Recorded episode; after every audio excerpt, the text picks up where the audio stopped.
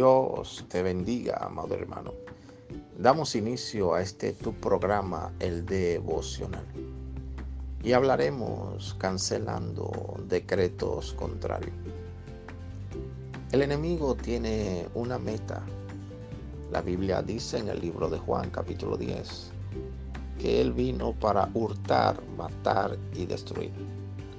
El objetivo de Satanás siempre apuntará a nuestra fe. La Biblia dice en el libro de Hebreos que sin fe es imposible agradar a Dios. La fe, el Espíritu Santo, a través de la palabra de Dios, nos la presenta como un escudo. Está en los dones del Espíritu y también en el fruto del Espíritu. La fe es lo que nos mantiene en pie a pesar de la circunstancia que hoy estamos enfrentando.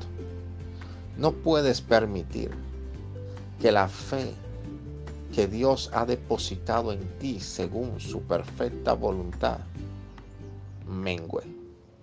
La fe viene por el oír y el oír la palabra de Dios. Mantente conectado con la palabra de Dios y tu fe aumentará. Tu fe va a provocar que los milagros que estás esperando ocurran y que el enemigo retroceda y sea avergonzado para que no prosperen sus planes en tu contra.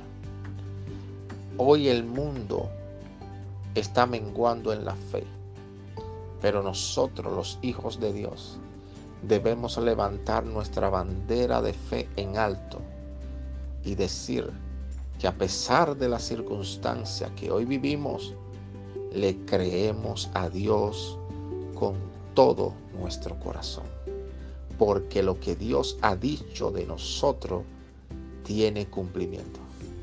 Así que si estás pensando que Dios se ha olvidado de ti, o que las oraciones que has hecho no han sido respondidas porque no es la voluntad de Dios, déjame decirte que Dios te va a sorprender y vas a ver cómo tu fe hace que produzca el milagro que estás esperando.